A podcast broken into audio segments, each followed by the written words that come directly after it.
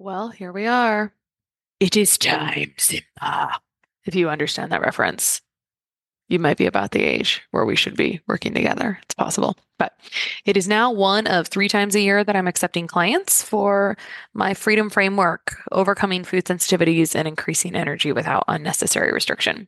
My goal for my one on one clients is to take them through frameworks and explore tools for achieving 50, 80, 90% of their goals in just a few months and show them how to continue to heal on their own so they don't need me anymore. Honestly, I think we're doing great one on one work here, helping women that would otherwise be falling through the cracks, thinking that they're just aging, that they're just moms, that they just and it may be true that they just have stress when really those stress hormones and their other core systems just really need some serious support and some serious love to serve them for years to come without symptoms. So, if you'd like to clear inflammation, eczema, food sensitivities, or improve energy and brain clarity, I'd love to chat with you.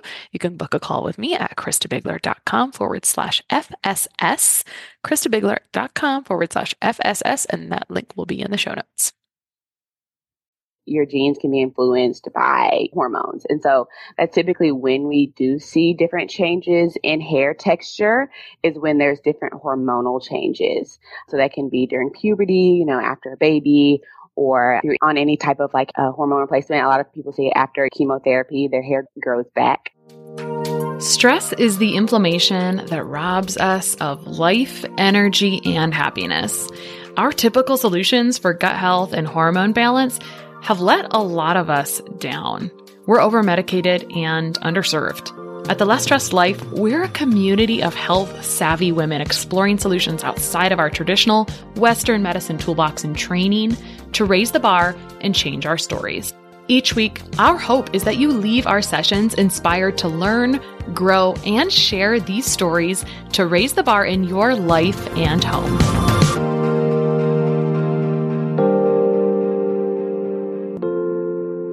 All right, today we have Samaria Granberry, who is a licensed and registered dietitian nutritionist. She is also a proud student of trichology through the World Trichology Society and founder of Feeding the Root.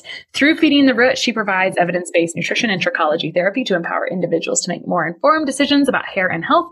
Driven by her love for wellness and her own hair issues she's overcome, Ms. Granberry takes pride in helping others get to the root of their hair and scalp issues. And with her past experiences and professional training in nutrition and trichology, she's bringing a fresh treatment option to the field. I'm so excited to talk about this. I found Samaria very oddly, like, you know, through Instagram rabbit holes with like a friend. I'd met Jackie Johnson, who I just loved. We did a lovely interview and then I was on her Instagram. So anyway, in a roundabout way, Samaria commented on that and I saw she did some scalp and hair therapy and people want this topic. So I'm so excited to have you on today to talk about this. Welcome, Samaria. Thank you so much for having me. I'm really excited to be here today. Thank you. So, I want to talk about, I think like your story probably has a lot to do with this. Mm-hmm. So, let's just get it out there. Let's talk about why you would spend time going to school for four years, plus at least two more years for a master's, plus another year for trichology, which we'll talk about next. But I'm going to guess you weren't just like, oh, I'd like to just be a permanent student. So even though it's great to always be learning and to always be a student, but talk to us about your own hair and scalp issues and like what happened and how that's led to where you are now. Yeah, so I kind of have different experiences, like growing up, my experiences with my family, and then also like personal experiences. So I'll take it back to like my childhood and kind of high school. Like I grew up very active, you know, playing basketball, soccer, all these things. I also grew up on a small farm, so outdoors, agriculture, and I grew up eating a very typical like African American Southern diet. But I also grew up watching my dad struggle with psoriasis. You know, he has psoriasis on his scalp. My dad was a landscaper, you know, so he was outside, you know, exposed to lots of different things outside. So he, and he's used tar gel, a tar gel from his dermatologist for really as long as I can remember.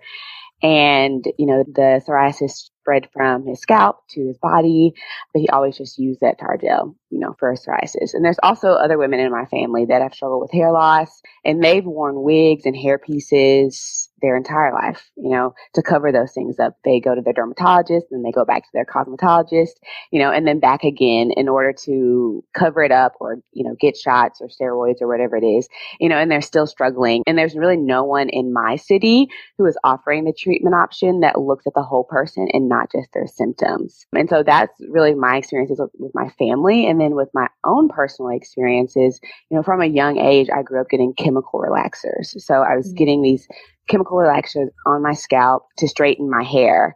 And I always wore my hair straight all the time. It never grew past my chin. Uh, it was always really short.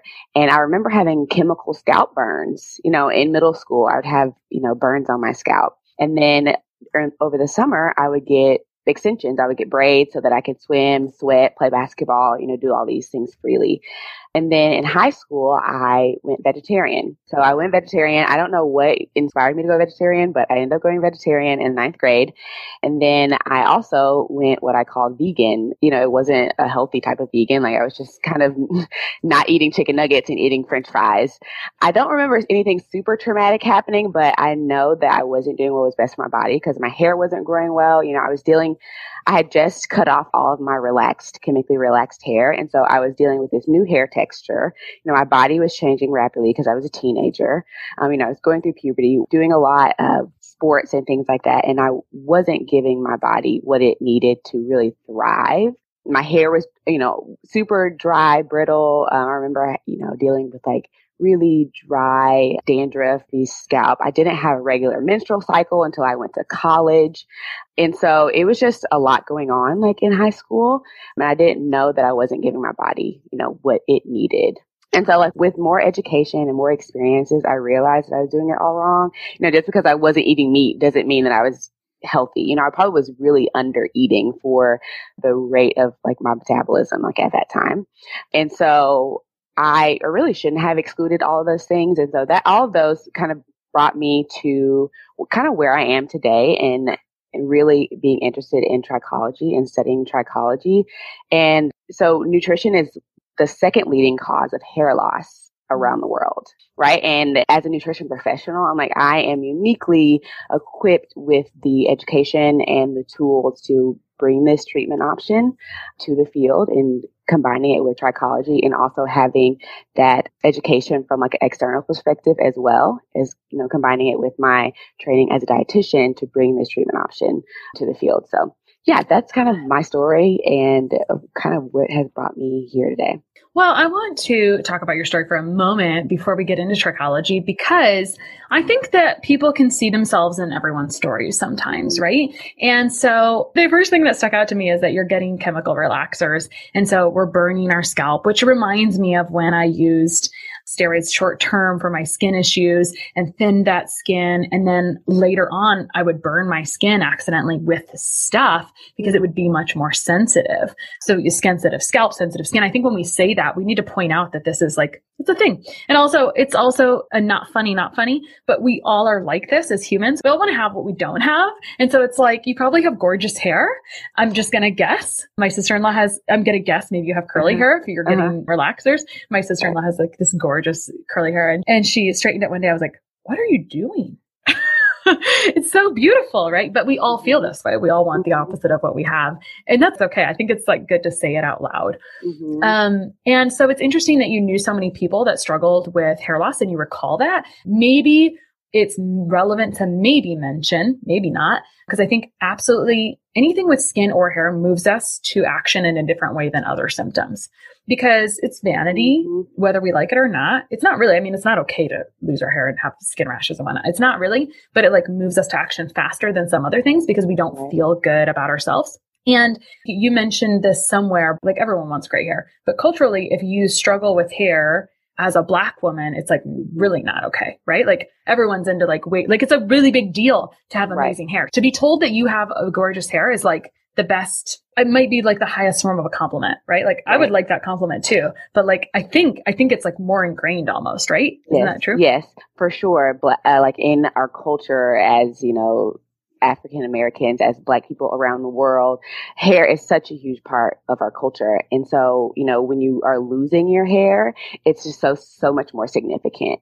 And I think that seeing a practitioner or someone that is outside of your culture, you know, and look at your hair as more just like a symptom, like your hair loss as a symptom and not take into account that this is a big part of your culture and how you see yourself, how people, you know, how other people see you.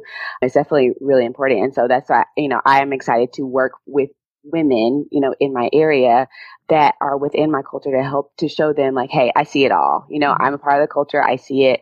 I know that you have, you know, worn wigs all of your life to try to cover this up, but like, hey, let's get to the bottom of it and figure out mm-hmm. what is the, the root cause of that. So. Yeah. Pretty dang excited that you're filling that gap, especially. I mean, and also you didn't like go out and practice for a long time to realize that you wanted that. Like you saw it right away, which kudos to you.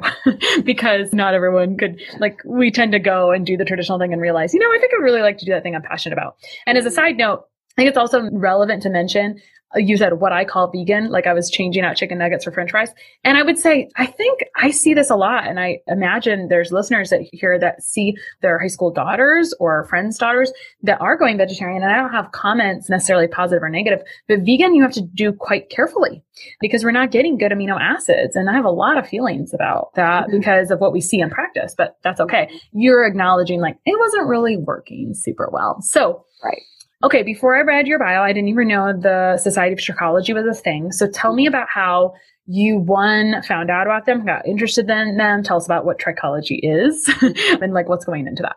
Yeah, so like I said, I obviously am a dietitian and we don't really learn about hair loss in school. And so a couple years ago, like I've always loved like hair and learning about my hair and like the science of my hair. And so a couple years ago, I looked into like professional study you know, of trichology because I didn't know what it was either. I mm-hmm. mean, trichology is a relatively new practice in the U.S., even though it's been practiced around the world and in Europe for decades. It's mm-hmm. relatively new in the U.S. And so I just kind of looked on Google for some professional education, and I came across the World Trichology Society, which is a society that trains cosmetologists, medical professionals to become certified trichologists. And, you know, certified trichologists, you know, they don't diagnose or anything like that. It's typically seen as the bridge between cosmetology and dermatology. So whereas, mm. you know, mm. cosmetology is going to look at things from a more external perspective, you know, cover things up, make things look pretty, you know, dermatology, more a medical doctor. So, you know, medications and things like that. Trichology is kind of that bridge so when you go see a trichologist, say for example, you went to your cosmetologist and they gave you a hairpiece to cover it up. You went to your dermatologist and, you know, they are giving you steroid shots or something like that. You go to a trichologist and your trichologist will do a very thorough medical history. Well, let me say the World Trichology Society trichologists are trained to do a very thorough medical history and really find what it is. Like if it's, you know, it's your thyroid, if it's nutritional, and then refer you back. So almost give you the tools to go to your dermatologist or go to your physician or go to an endocrinologist to say, hey, this is what was found. And can you help me with this? Mm-hmm. I love it. So that's basically like what trichology is. I will say that, you know, medical science is really just starting to understand these issues related to like scalp and hair health. So there's not a lot of definitive reasons, but we do know like common triggers and how to address those. Side note, my brain just went here. I mean, there's like a slightly different microbiome going on up here in the scalp, right? Than even the rest of our body. And we've like addressed skin stuff for a long time, but like you said, hair is typically been cosmetology Mm-hmm. Not, we haven't really had, you know, something beyond dermatology to really look at it, but it's slightly different than right. really the other areas of our skin. So, right. and actually, another random side note is trichology just scalp hair or is it like other hair on your body? other so, as well? So typically it is just like scalp and hair health. Mm-hmm. Yeah. And then also like kind of to your point, we just think of like cosmetology just kind of thinks of the hair and not just like that there's an entire, you know, piece of skin underneath the hair. Mm-hmm. So, yeah, no, which is super point. important, you know, because that's where your hair grows from. Mm-hmm. So it's like totally. without this, without that healthy scalp, you know, the hair doesn't grow well. So you mentioned that it's kind of new in the US in general, but it's been around longer. So can you tell me about the roots of trichology in the sense of like when you say that, is it does it have roots in a particular culture or a country or whatever? Or like who was the guy, and maybe you don't know, and that's okay too, mm-hmm. or who kind of started it? Mm-hmm. Um, a little bit more about like where it comes from in general. I don't know a lot about like where it, where it came from necessarily. I do know that it, I think, originated in Europe in like the early 1900s. Mm, um, so I think trichology was even like established before dermatology. I want to say trichology was established in like 4 1910 and dermatology was established like around 1920 or so, like in the US. So interesting. So we're going to talk about nutrition and different hair and scalp issues and then also comment like root causes and stuff. Let's start with, I think the nice bridge is that, you know, you're talking about being a dietitian, which I wonder if you were inspired to be a dietitian through different means um, than where you decided to focus on hair health. Mm-hmm. you can feel free to insert that here as well. But let's talk about you mentioned nutrition being the second leading cause of hair loss. So let's talk about like what that actually means mm-hmm. from a nutritional perspective. Give us some real life examples of when this is going on, you will see hair loss, or when this is going on, you will see hair loss. Mm-hmm. Yeah, so there's a lot of different reasons of hair loss. Number one is genetics, mm-hmm. but number two is nutrition. And so, you know, with like restrictive dieting, you know, calorie deficits, mm-hmm. um, extreme weight loss, those are very common causes of hair loss. What we call telogen effluvium mm-hmm. um, is a diffuse uh, throughout the entire scalp not patchy type of hair loss. Typically comes back after the trigger. Digestive issues things like that you know where you aren't digesting the nutrients because your hair is a non-essential tissue right? So your body is going to use the foods that you eat and the nutrients to nourish and energize those major organs that are necessary for you to live. Like things like your hair and your nails aren't necessary. And so your hair will definitely be the first one to be affected by that change in your diet or that extreme weight loss. That's something we also see with like bariatric surgery, mm-hmm. you know, mm-hmm. from the stress, the surgery, and then also from the decreased surface area with the stomach. You see, you know, that telogen effluvium. So yeah, nutrition is definitely a major cause and probably one of the most common that a lot of people don't even see as a cause. We don't kind of connect those and look at the body as a whole. Mm-hmm. That was the first thing I thought of when you mentioned like extreme weight loss. Like couldn't be a more significant one than that. And I don't know who created bariatric surgery, but what were they thinking when they changed the stomach from 50 ounces to one ounce? Like, couldn't you have picked something more in between than a 50 time reduction? I just don't even get it. Like, right. maybe it worked well. I don't know. It just seems a little excessive. That's all. It's hard to digest and absorb things when you reduce all that surface area, but mm-hmm. I digress. And then, and then, you know, with bariatric surgery, they have to take, you know, supplements and vitamins. But they're not counseled about that very well. Right. And a lot of patients, like I see so many trichologists will refer patients to me after bariatric surgery. And I'm like, oh, because the hospital, you know, where I worked, there's a bariatric clinic there. And we worked in the, you know, as dietitians, we worked in the bariatric clinic. But I didn't realize that so many clients aren't counseled besides no. their doctor or a worksheet, you know, right. after bariatric surgery. And I'm like, no. how can and the evidence how? is clear. I'm like, how could you not be? right. I know. It's like, how could you not be? But you know, we become a little bit like, there's rules, right? You're supposed to have like this, it's supposed to be signed off on by a dietitian. And I think most bariatric centers do have like a specialty person in that area. So I think it just depends. I think people slip through the cracks a lot too. Mm-hmm. Like I think you just like get things signed off and I mean, that's what I've seen because I've done the consults before. Mm-hmm. You know, they're like, they needed someone to do the consult. And a lot of times, like literally what medical stuff is, is like cleaning up pieces of like, well, can't do anything about that now. So let's just go in and, uh, deal with the repercussions of it. And like, here's the situation. So anyway. I was actually going to ask you, speaking of calorie deficits, I thought about this with your story. You were talking about being in kind of an athlete or being very active and whatnot and having calorie deficits. Did you have a menstrual cycle at that time? No, I didn't. Yeah, that's what I mentioned. Like, I didn't have a regular menstrual cycle until I was in college. Mm-hmm. Yeah. So it was a very long time of up and downs, and sometimes I did, sometimes I didn't. Mm-hmm. now looking back, I see why. You know. Right. Yeah. So.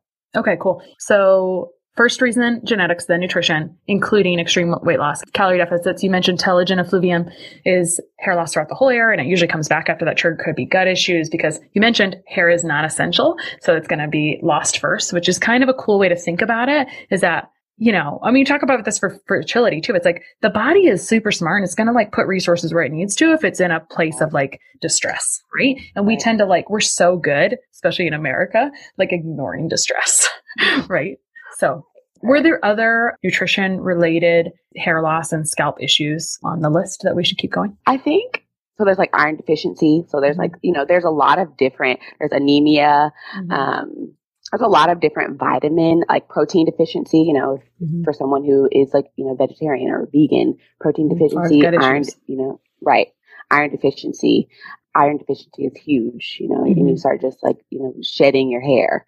And then thyroid issues being related yeah, to iron thyroid, issues. Yeah. Super thing. And so yeah. like that probably takes us in a little bit to I don't know if it does. I know like one of the topics you had was like hair changes after puberty and pregnancy. And actually I'd like to go there because those are like common times people would see a change in what their hair is doing. Now you mentioned telogen effluvium, which is like hair loss everywhere for a short term and then usually comes back. Maybe do you also want to tell us about some other common types of hair loss as well? Or maybe it relates to pregnancy or puberty or whatever in general? Will you just tell us about hair changes with yeah. puberty, pregnancy, whatever?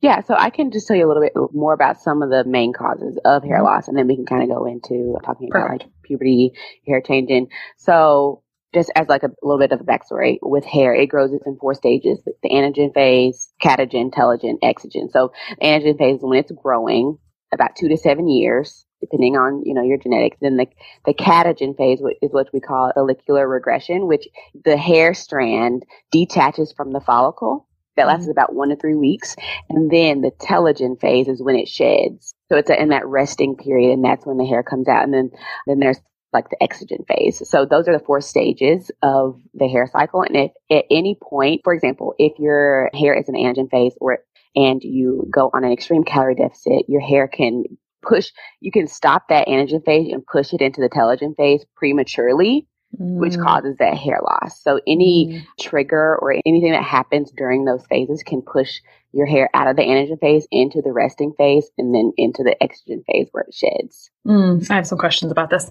Okay. One, will you tell us how long the telogen phase is?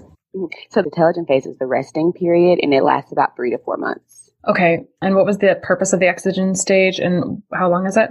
The exogen phase is, comes out, it sheds, okay. and it's about one to three days. Okay, thank you. Mm-hmm. So my question is, if anagen is growing and it's two to seven years, hair all over could be in different stages, right?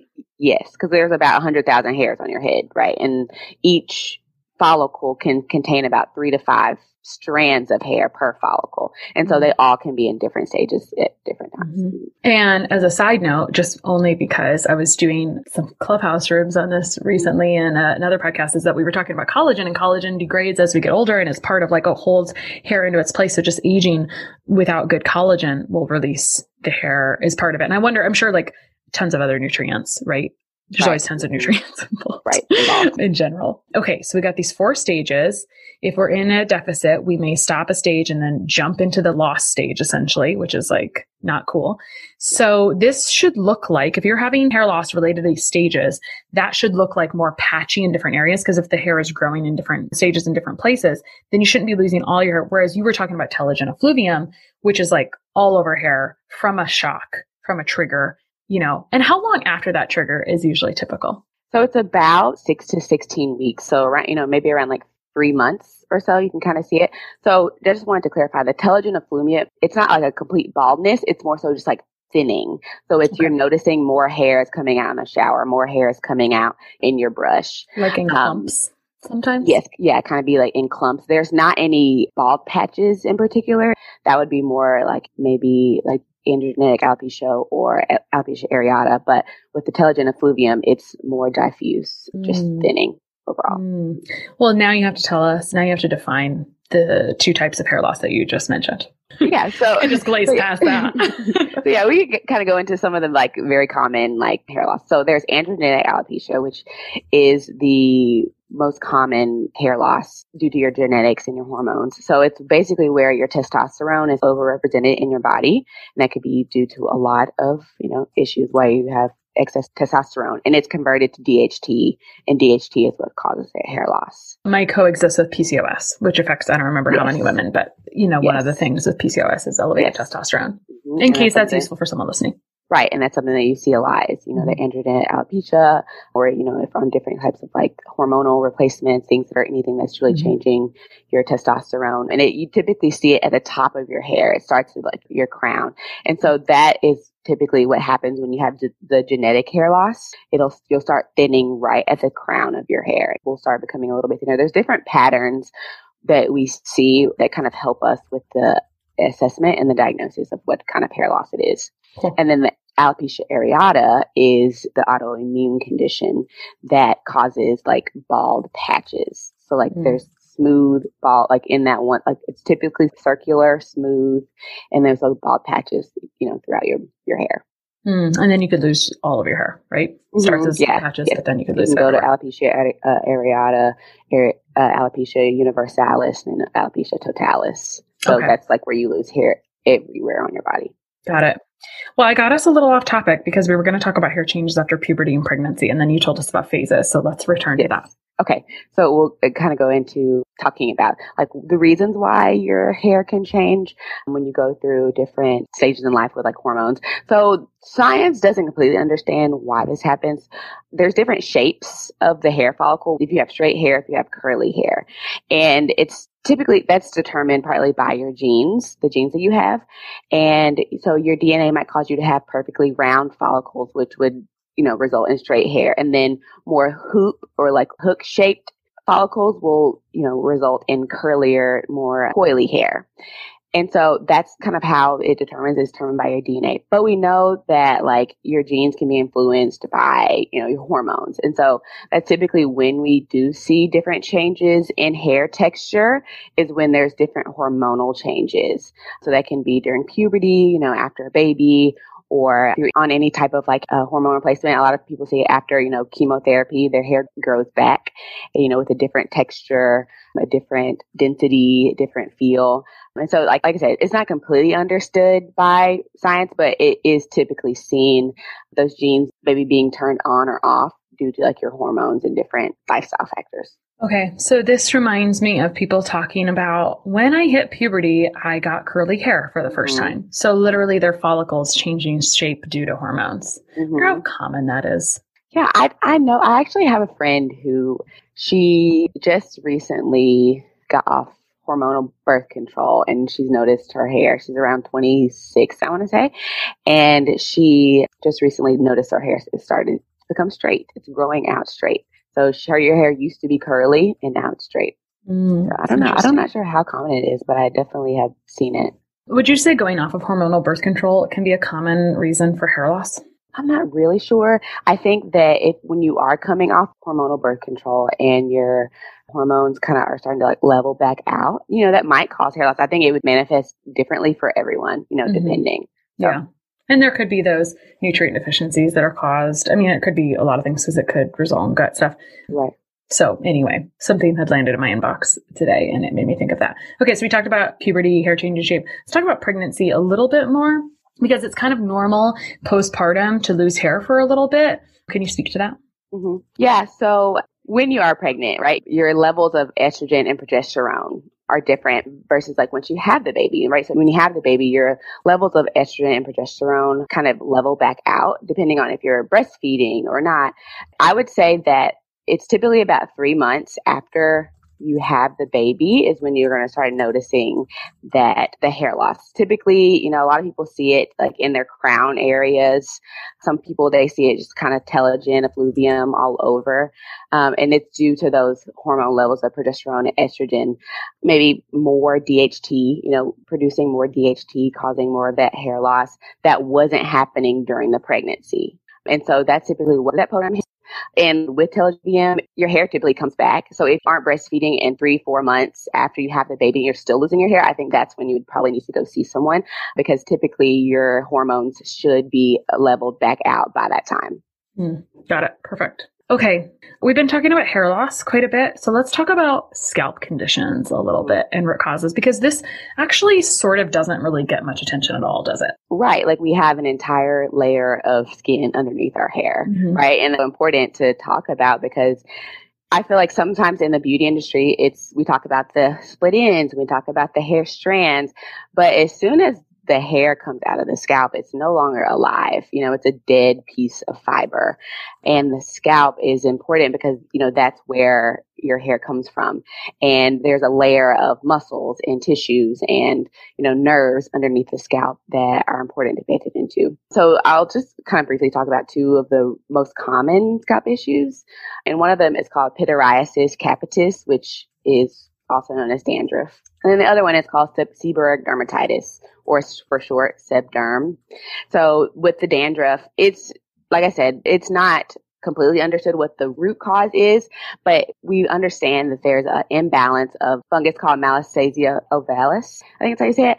And it's, that's kind of the most accepted condition, um, mm-hmm. reason why, you know, there's that dandruff and it can be caused by stress, hormones, you know, oily scalp because that the yeast feeds off of the excess oil. Mm. And so, and then with seborrheic dermatitis, so sebum, we have these on the scalp. They're sebaceous glands, and it's an excess of those um, sebaceous glands. So something in the body is triggering those sebaceous glands you know, in excess. And it's putting out all this sebum onto the scalp, leading to an overgrowth. And there's a balance. We need that balance. It protects the scalp. So when it's hot outside, that sebum, the body adapts so that that sebum can lock in the moisture on the scalp.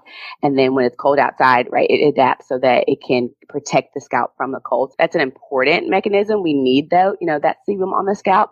But an excess of that sebum on the scalp can cause like super oily scalp, red patches, and really stubborn dandruff. It can even manifest like behind your ears or in the cracks of your nose. It doesn't just affect your scalp. And so there's a couple of stimuluses that we kind of like to look at, like when it mm-hmm. comes to like weather or stressors on the nervous system. You know, stress, obviously, as you know, like working with skin stuff, you know, can really manifest in so many different ways.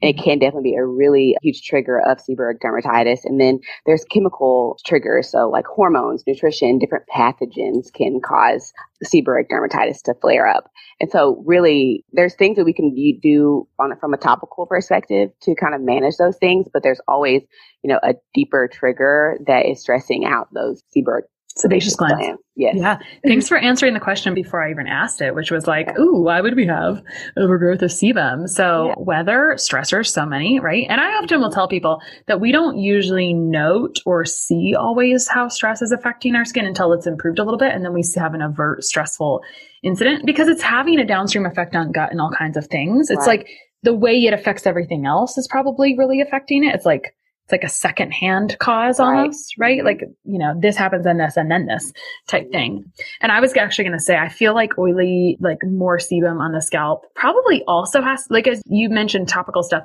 There seems to be a whole thing around like ways to wash hair, which I'm not, you know, way probably more into, but also like I look at the inside. So I'm like, I feel like it, happens with gut stuff. And you mentioned pathogens as a potential mm-hmm. cause. So I'm glad that you feel that way mm-hmm. as yes. well.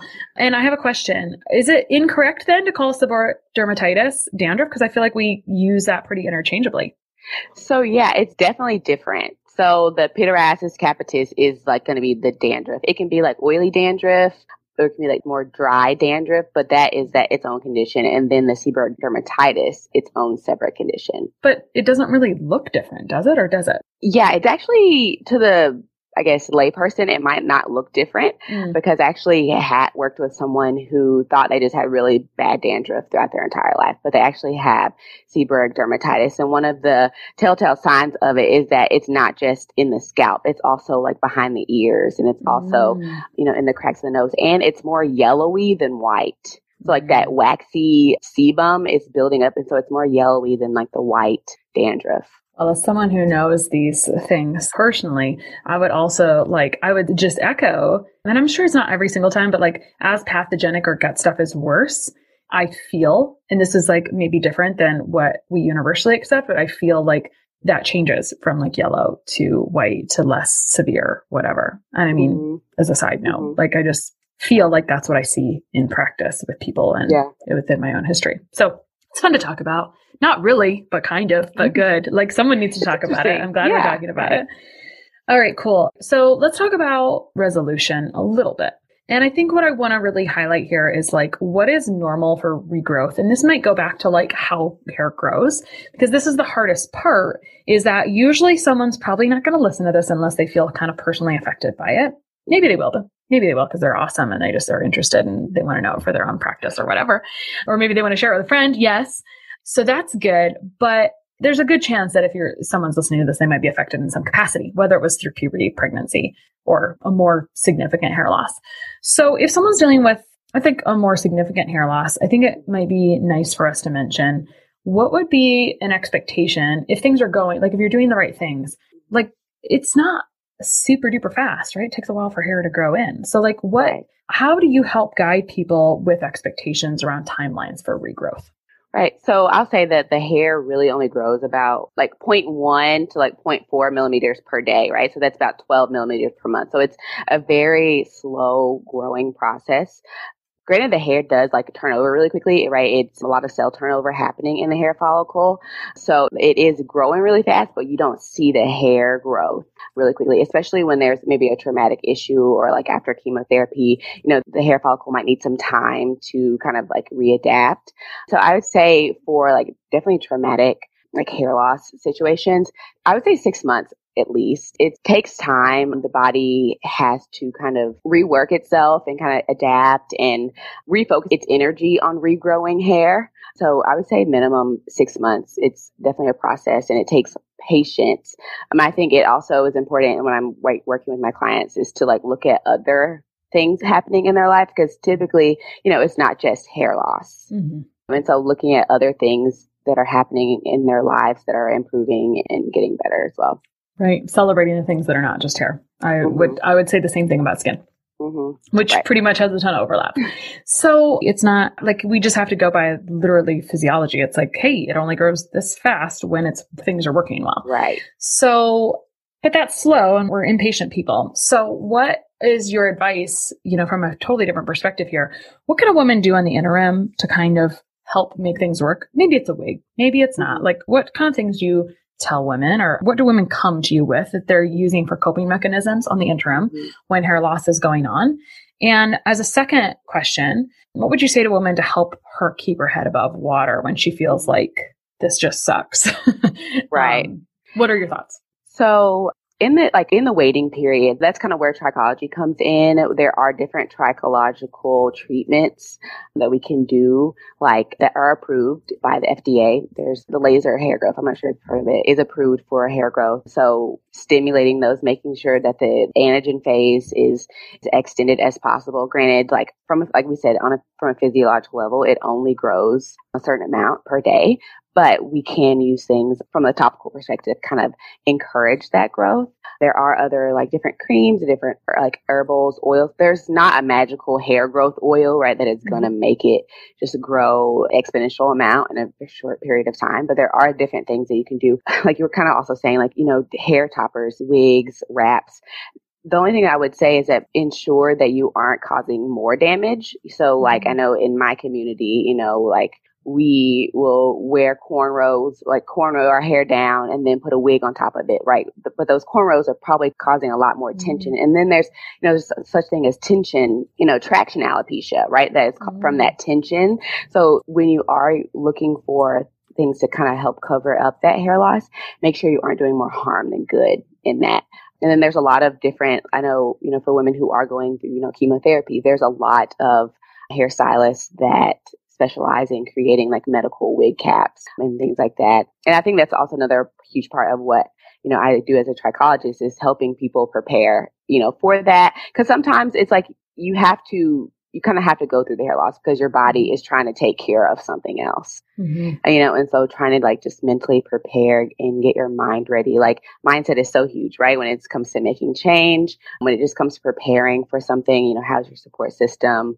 How do you see yourself more than just your hair, you know? Mhm. And so preparing women to, um, for that hair loss and kind of, and supporting them in that.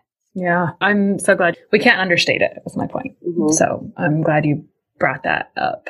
So, and it's nice to have someone who can refer you to like a place that makes great wig. I mean, there's great Mhm. wigs, right? There's good Right. options, but when you're wearing a wig, aside from like having your hair roll tightly, can a wearing a wig, are there some that are so tight fitting that you can have some damage or breakage? Yes, for sure. Yeah, Okay. you can like, especially you know, if, you have the band around your hairline, because like the hair around your hairline, you know, there's a lot of vellus hairs there, a lot of short, Mm. um, like fine hairs that can be easily torn out by this traction. And so, if you are wearing, you know, a wig, you definitely want to be careful, like underneath that wig, like how are you caring for your hair underneath? Because it definitely can cause like traction, you know, make the hair loss worse. Mm, I love it. It's been so much fun to talk about all things hair and scalp health and bringing awareness to the scene in all the ways. I'm so, I'm just happy we got to have this conversation. You mentioned helping people keep their head above water is like mindset stuff. Is there anything, like if someone was listening to this and they're going through hair loss, is there anything you want to say to that woman or that man? Yeah, I would definitely just say like encourage you and know that like you're not alone in that because over half the population suffers from hair loss or some type of scalp issue in their lifetime. Mm. And also like I want you to know like you aren't crazy. You know, like you know your body well and even if you've gone to the doctor and they say that your blood panel is fine and everything's fine, but you know your body, you know that your hair is thinner than usual or you're noticing some it's not normal. So know that and definitely like keep searching, looking for someone, uh, a practitioner who is going to look at you as your body as a whole and give you the help that you need. And along those, uh, with that, like the WTS, so the World Trichology Society, they have a directory of trichologists throughout the world Nice. that are trained, you know, we also go through like continuing education. So we're continually studying and learning in order to keep our certification. And the directory is on www.worldtrichology.society.org. I mean, you can just go in and put your location and there's, you can find a trichologist near you. Super helpful. And we've done a good job of promoting the World Trichology um, Association or Society today. But tell us where people can find you online. Yeah, so you can find me at www.feedingtheroot.com. I'm also on Instagram at Feeding the Root and also on Facebook at Feeding the Root. And I just talk about, you know, nutrition. I also love gardening. So sometimes talk about gardening and, you know, where you're learning where your food comes from and things like that. But, you know, I talk a lot about hair and scalp issues just from a nutrition perspective and psychology. And on my website, you can also learn more about like my mission and how you work with me, services that I offer and things like that. Love it. Thanks so much for coming on today. Thank you. Sharing and reviewing this podcast is the best way to help us succeed with our mission to help integrate the best of East and West and empower you to raise the bar on your health story. Just go to reviewthispodcast.com forward slash less stressed life. That's reviewthispodcast.com forward slash less stressed life, and you'll be taken directly to a page where you can insert your review and hit post.